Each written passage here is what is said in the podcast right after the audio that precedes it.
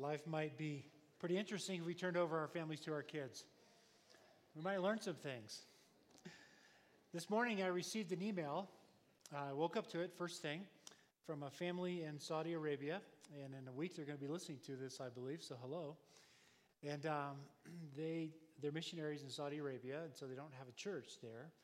And somehow they're connected to our church, and so they listen to our podcast every week. And um, if you have been here at all for any length of time, you know my love for the nations. My love to see the gospel taken to the entire world, starting with Summit County and beyond that. Um, many of you know I travel twice a year to Nepal and Mozambique and teach in schools there. I'm leaving March 1st for Nepal, actually. And so I appreciate you sending me, and I appreciate your prayers. But I received this email from this family, and they were just very grateful Every, every week, as a family, they sit down and listen to the podcast, the entire family, and talk about, and this is, in a sense, providing them some level of church. And so they were very grateful. And I would just like to say thank you to you. You're the ones that make all this possible, make it happen. So your ministry is around happening around the world. Uh, we have lots of people that travel on short-term trips, and now we have a family that listens regularly. I look forward to meeting them someday because they're part of our church. and I don't even know them yet. Well, the topic of uh, today, we're talking about families, faith and family. This is the last teaching part of the series. Next week is question and answer time with Mark and me. So, as questions arise, write them down and bring them with you next week. And let's have a discussion as a church family about what might we have sparked, what ideas and questions might we have sparked throughout the series. The topic of men and women and families has been around, it's as old as the earth. For wherever we go, we have recorded history. We find people talking about it. We have humor, we have poetry, we have satire, we have treatises, we have books, we have we have all kinds of ways that people are wrestling with this. We have laws relating to how we connect with our families and that sort of thing. So I have a couple of things to introduce this morning. One is from um, Jim Weesey, the uh, master of jokes at Hour so I'm blaming him right up front. A wife asks her husband, Could you please go shopping for me and buy one carton of milk? And if they have avocados, get six. A short time later, the husband comes back with six cartons of milk. The wife asks him, Why'd you buy six cartons of milk? And he answers, Well, they had avocados. yeah, that's what Hour does too. My next quote is from Plutarch, born approximately 50 AD, uh, BC, and I mean AD, excuse me, and he lived about 120 AD. He was a procurator under the reign of Emperor Hadrian. He actually wrote quite a bit. He could criticize the king of old Persia for ruling all of his subjects except the one he ought to have ruled most of all his wife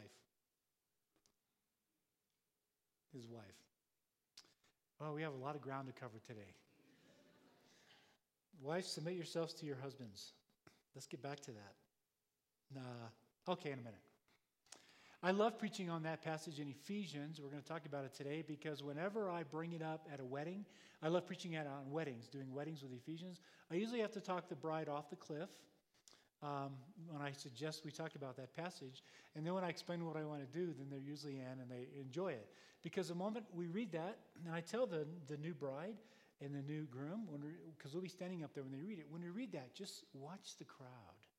And here's what you'll see you'll see half the crowd with a metaphorical eye roll, and you'll see half the crowd with a real eye roll. As somehow this passage is archaic and it's old, wives submit yourselves to your husbands.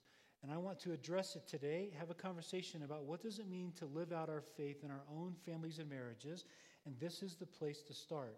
This passage is often taken as the biblical rules or the biblical norm regard, regarding marriage and family relations. Um, I might give you a different perspective on that today. What this passage is used for. Why is it in the scriptures? Why did Paul bring this up? What's he trying to do with it? To address the family, Paul is using a well known genre. That's literary type. A type of literature like poetry is a genre, story is a genre, Well, this is a type of genre well known in the ancient world called household, household code. Household code. It goes all the way back to Aristotle, as best we can tell. He was the one that originated it the first time around.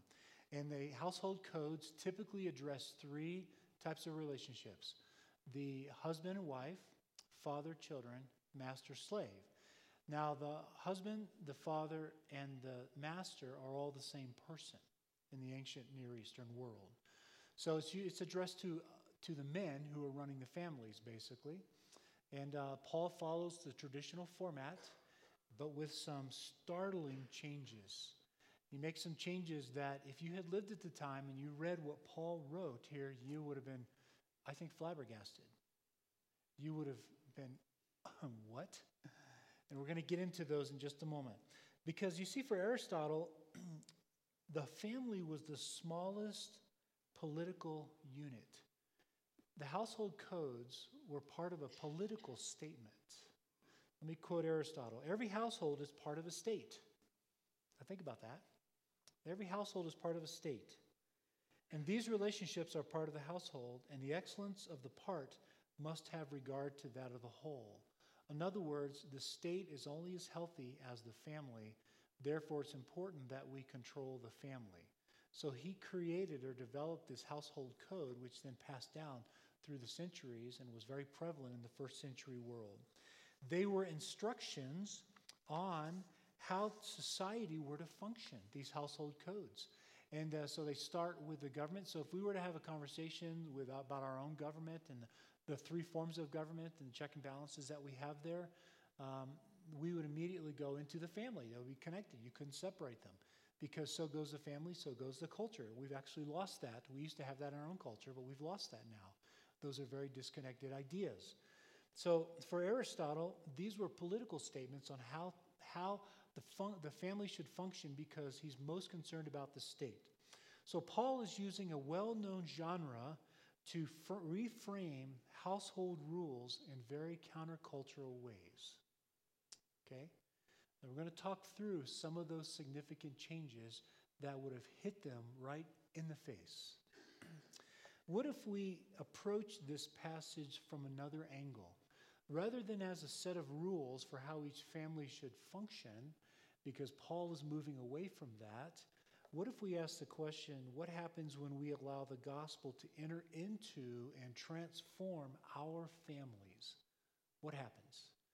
That's the heart and soul behind this passage in Ephesians 5.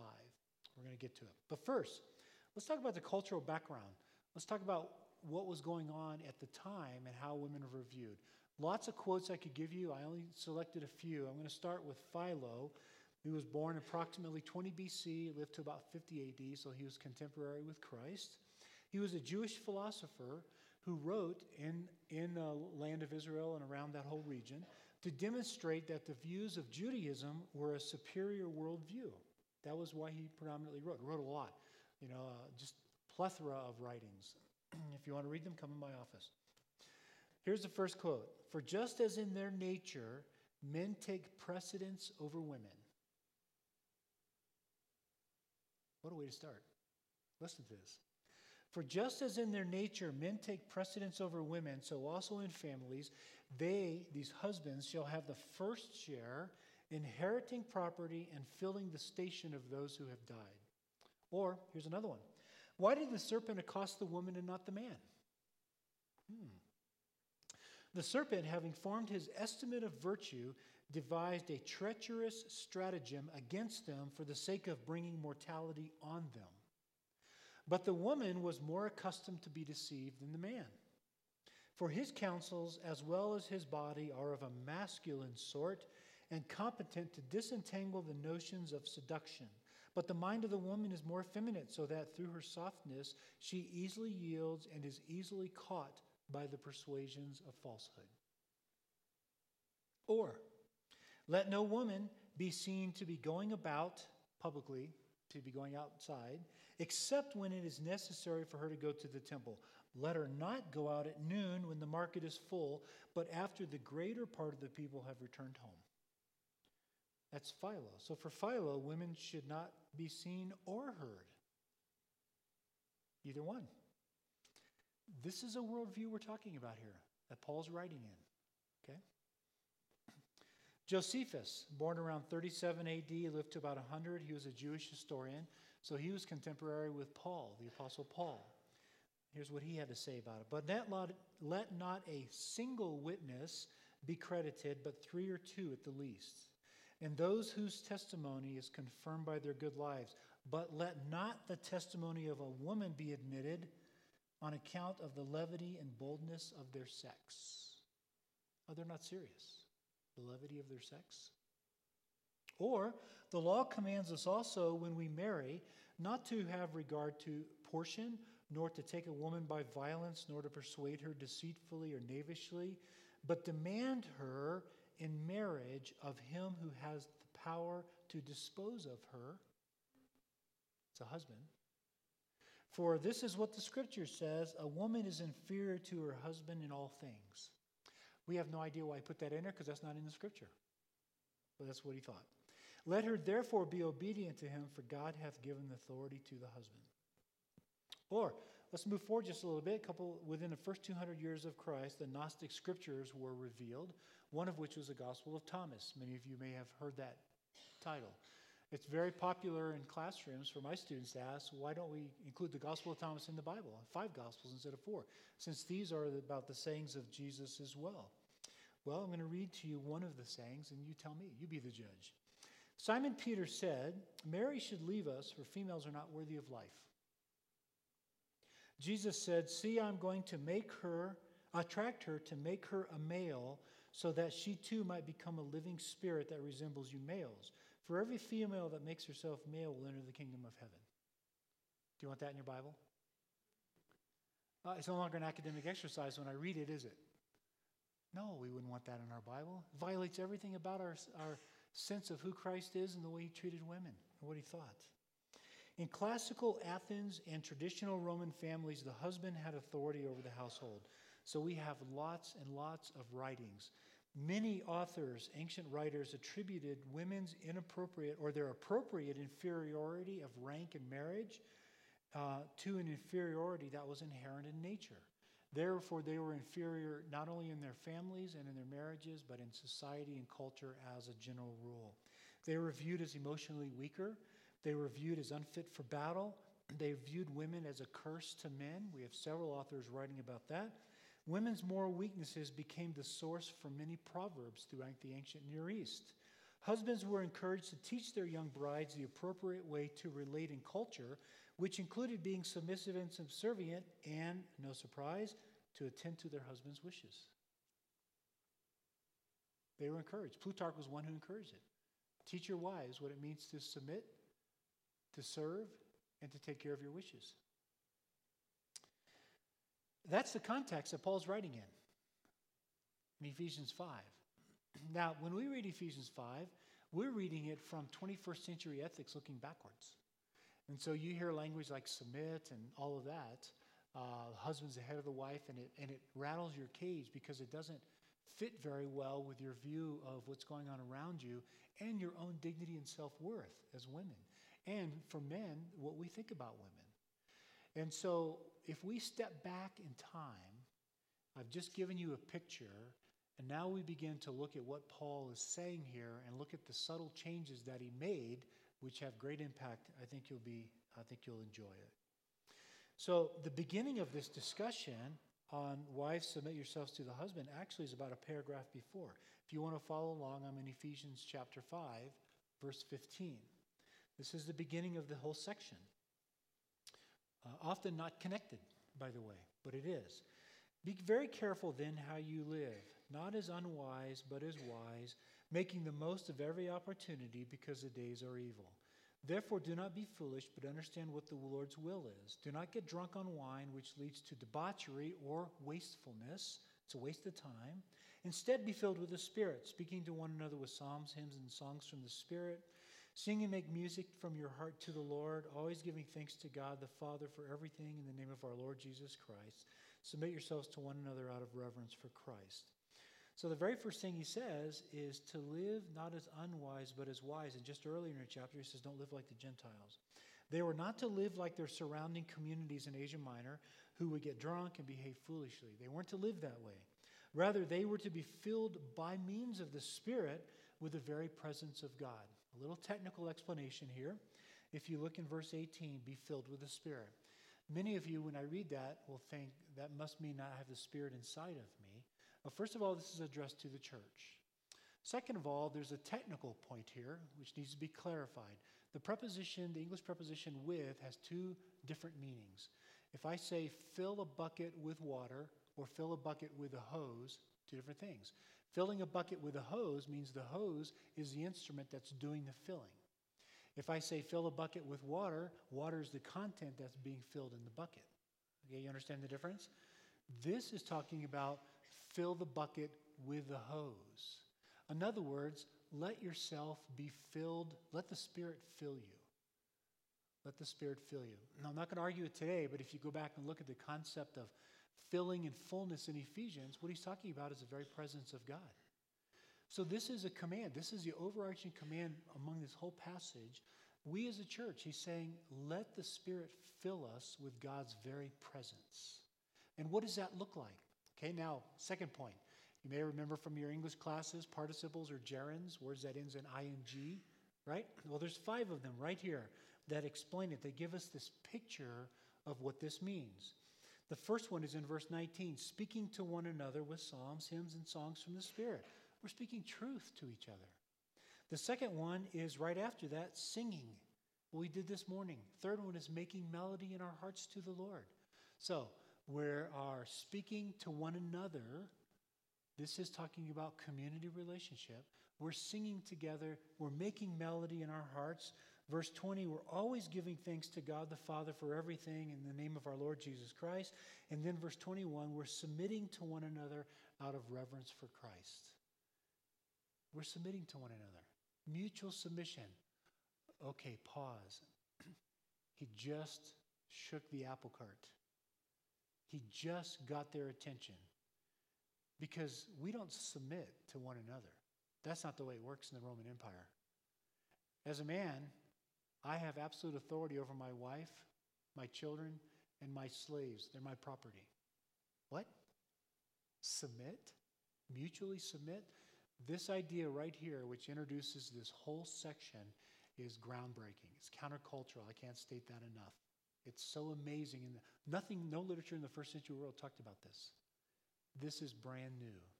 So then he takes this idea of submitting to one another and he begins to flesh it out in the family because in a church setting, we can fool each other, can't we?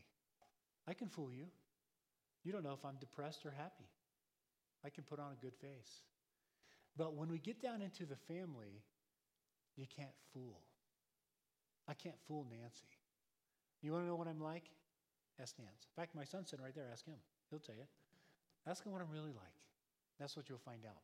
So he takes this last one, mutual submission, which is really the big idea of the whole passage, and he begins to work that down into the family unit so we can see what authenticity looks like. And he does it using a genre of household code. So he's changing the very structure of society at this point in time with this language. Because the language, I mean, the structure of the Roman world was despicable. It was men were in control, absolute authority. We have, we have writings where men had authority over their children to the point of taking their lives. They wanted to. Now, there were grounds for what, when they did that, but they had that kind of authority. The women had no legal standing, neither did the children. So, Paul was beginning to reframe the very essence of society with this language here. Okay? When Paul uses this form, this genre, he's laying out a broader political vision for all of culture. He's introducing a new countercultural idea in the Hellenistic world on how humanity is, to flourish, is to flourish, specifically as modeled by us, Christians, God's new community among whom he dwells. We are the spiritual temple. We are the household of God. God's very presence should be with us.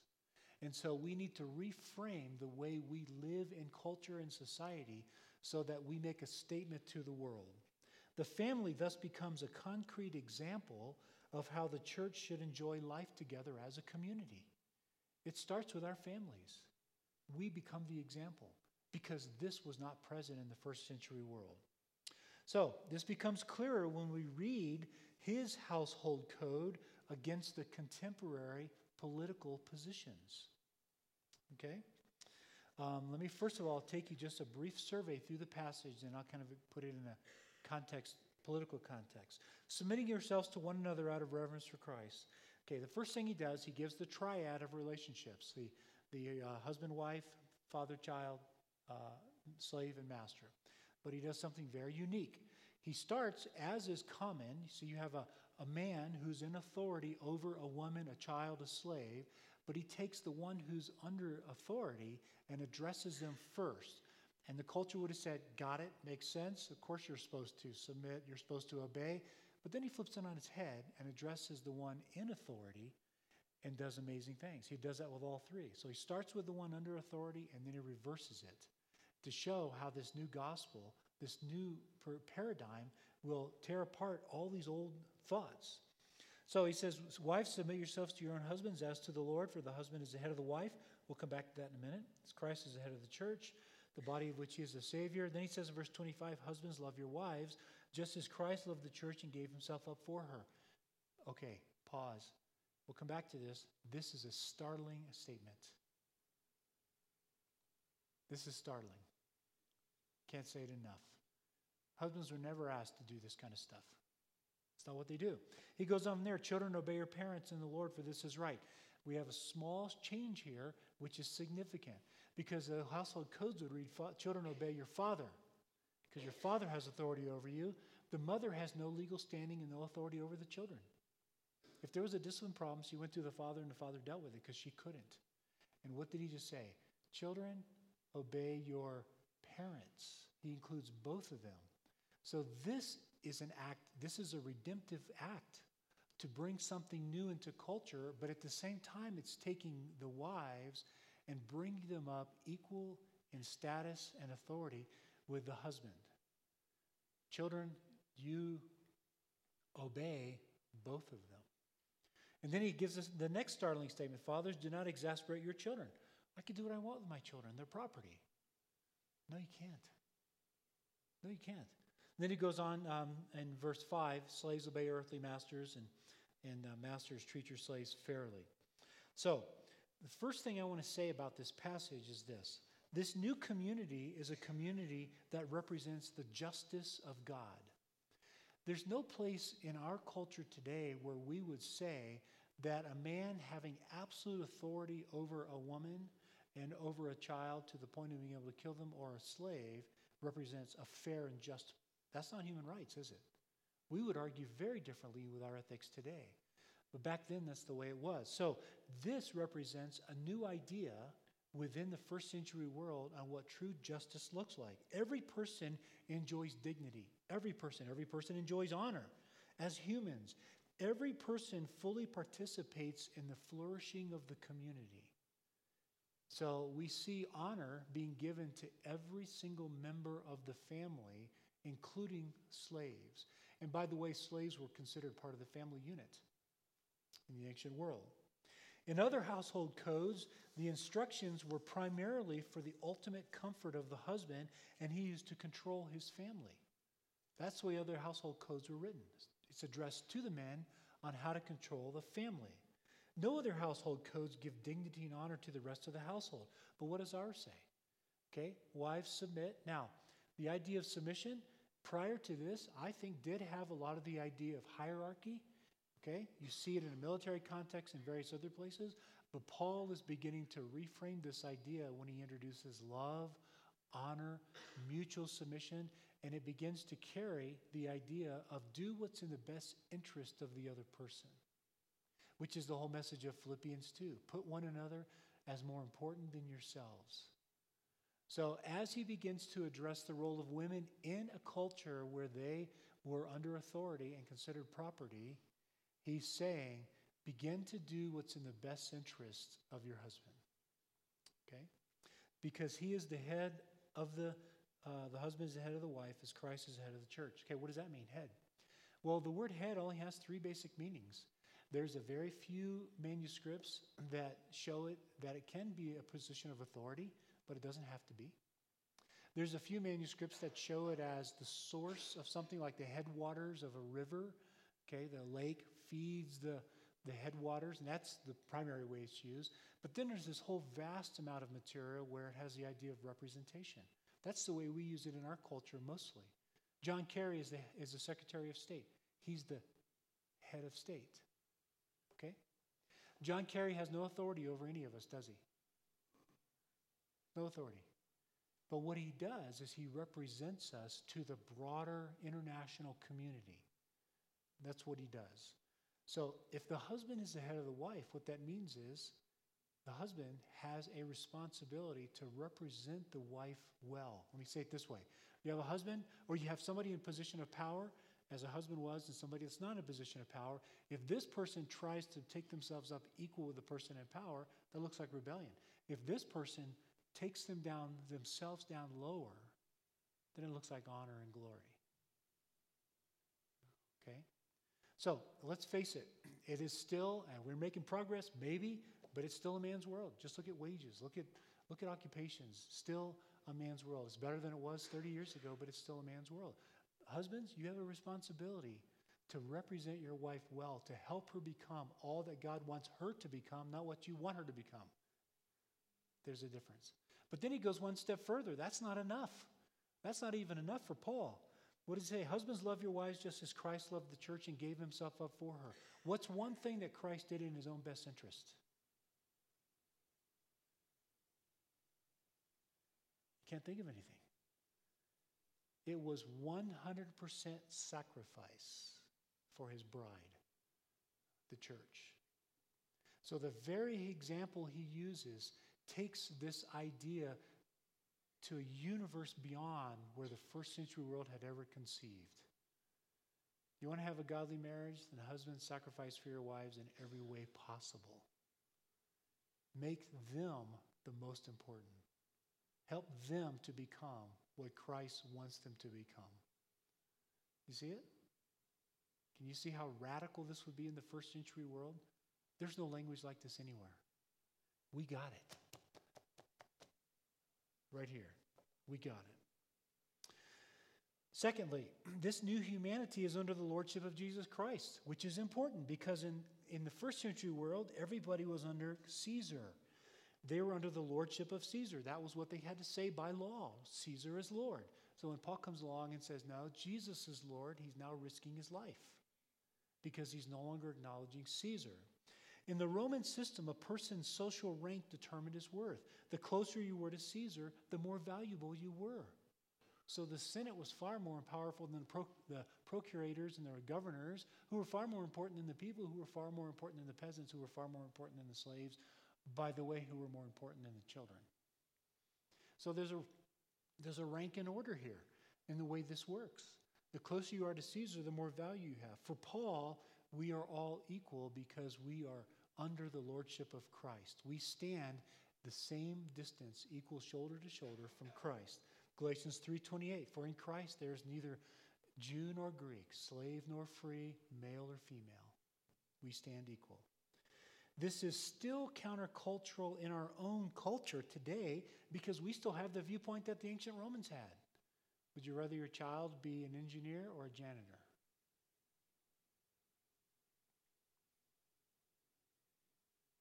Don't we assign value that way?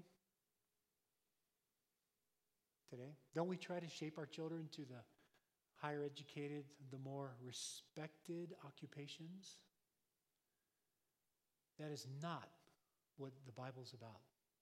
In fact, when you look at the whole discussion on the body metaphor and the gifts, the speaking gifts, that's Mark and me. Hopefully, we're good at it. We're trained for it. We love it. We live for it. What is our responsibility? Is to show honor to what the scriptures refer to those who are more humble, those who don't do well up here in front of you. We get plenty of glory. By the way, thank you for that because it's just overflowing from you to us.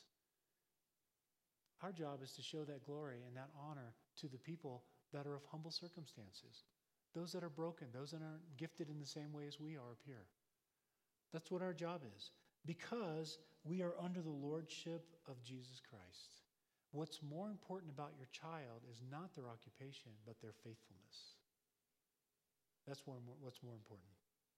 Third, my third thought is that this new humanity conducts its relationships now out of love and honor. Contrary to Paul's culture, the husband is given the most sacrificial role as none of the others, wives, children, slaves, had any choice or legal standing. They had no choice. And Paul is giving them choice. He's giving them dignity.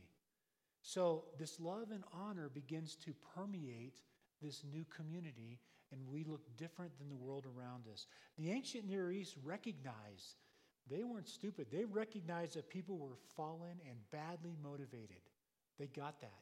Crimes just like it, nothing new under the sun.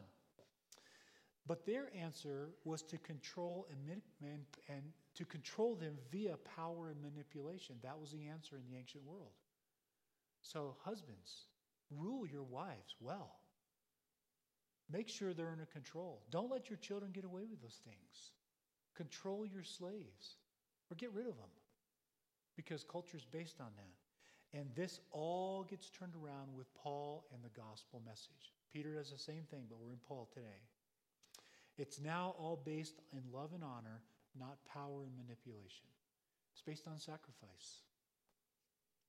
The concept of the husband as head reveals that the person in power is to use that power on behalf of the people that they, that they oversee, not against them.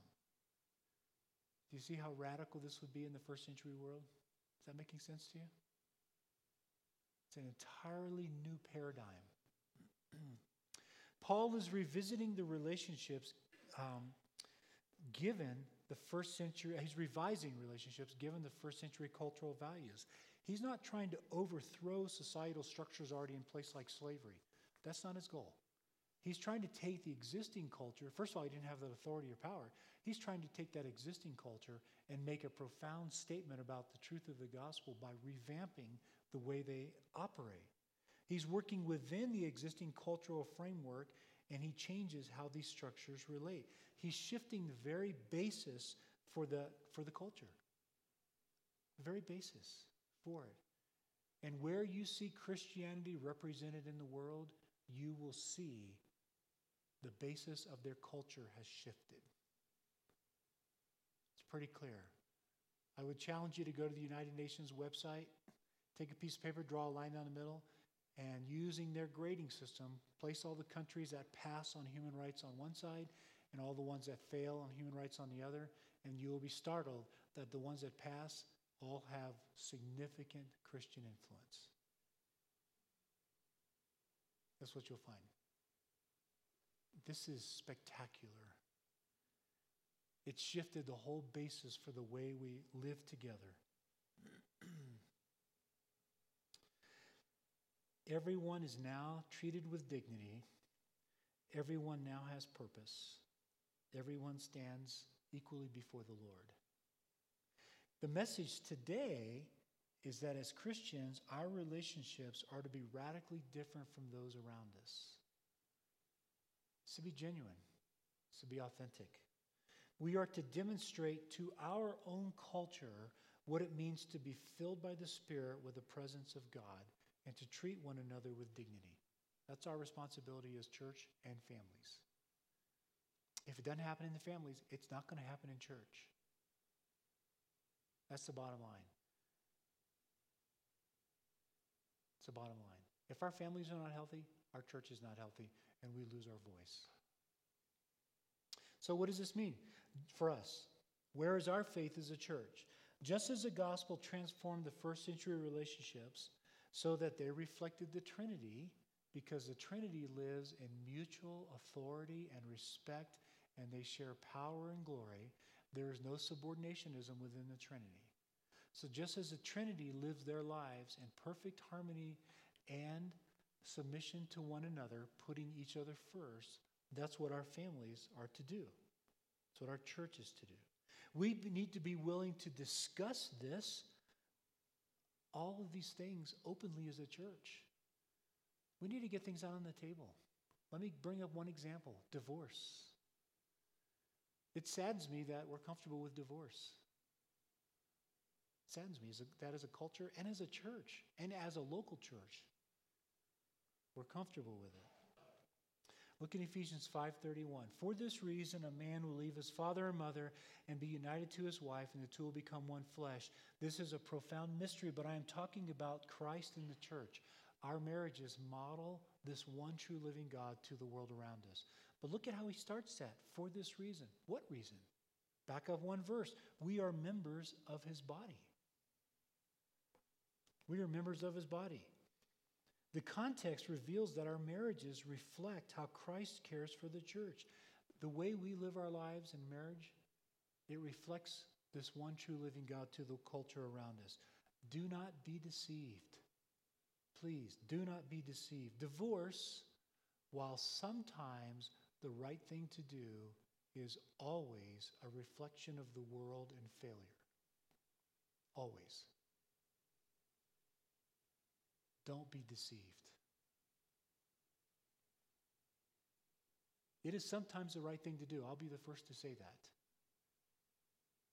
But it's always a reflection of failure. And when the statistics in the church, which models the world, which is true today of the church in America, when our own statistics of failure model the world's statistics, how is that redemptive in culture? How is that redemptive? Divorce is one of those areas where we're losing our voice. We're no longer modeling this one true living God. They didn't get divorced. You see how serious this is? This is countercultural in the first century world and has great significance today. We need to be willing to engage our culture in attractive and winsome ways so that we can guide people to a better and more healthy thinking about the way they relate together and about the Lord Jesus Christ. Because I tell you something, if I understand this correctly, if you divorce, you lose your you lose your testimony. You lose your voice. Can you get it back? Sure, you can. Absolutely. That's what redemption is all about. That's just one example. Don't be deceived. It is imperative that we as a church we help our families and our marriages grow so that we actually are different. We don't talk about it, we are different.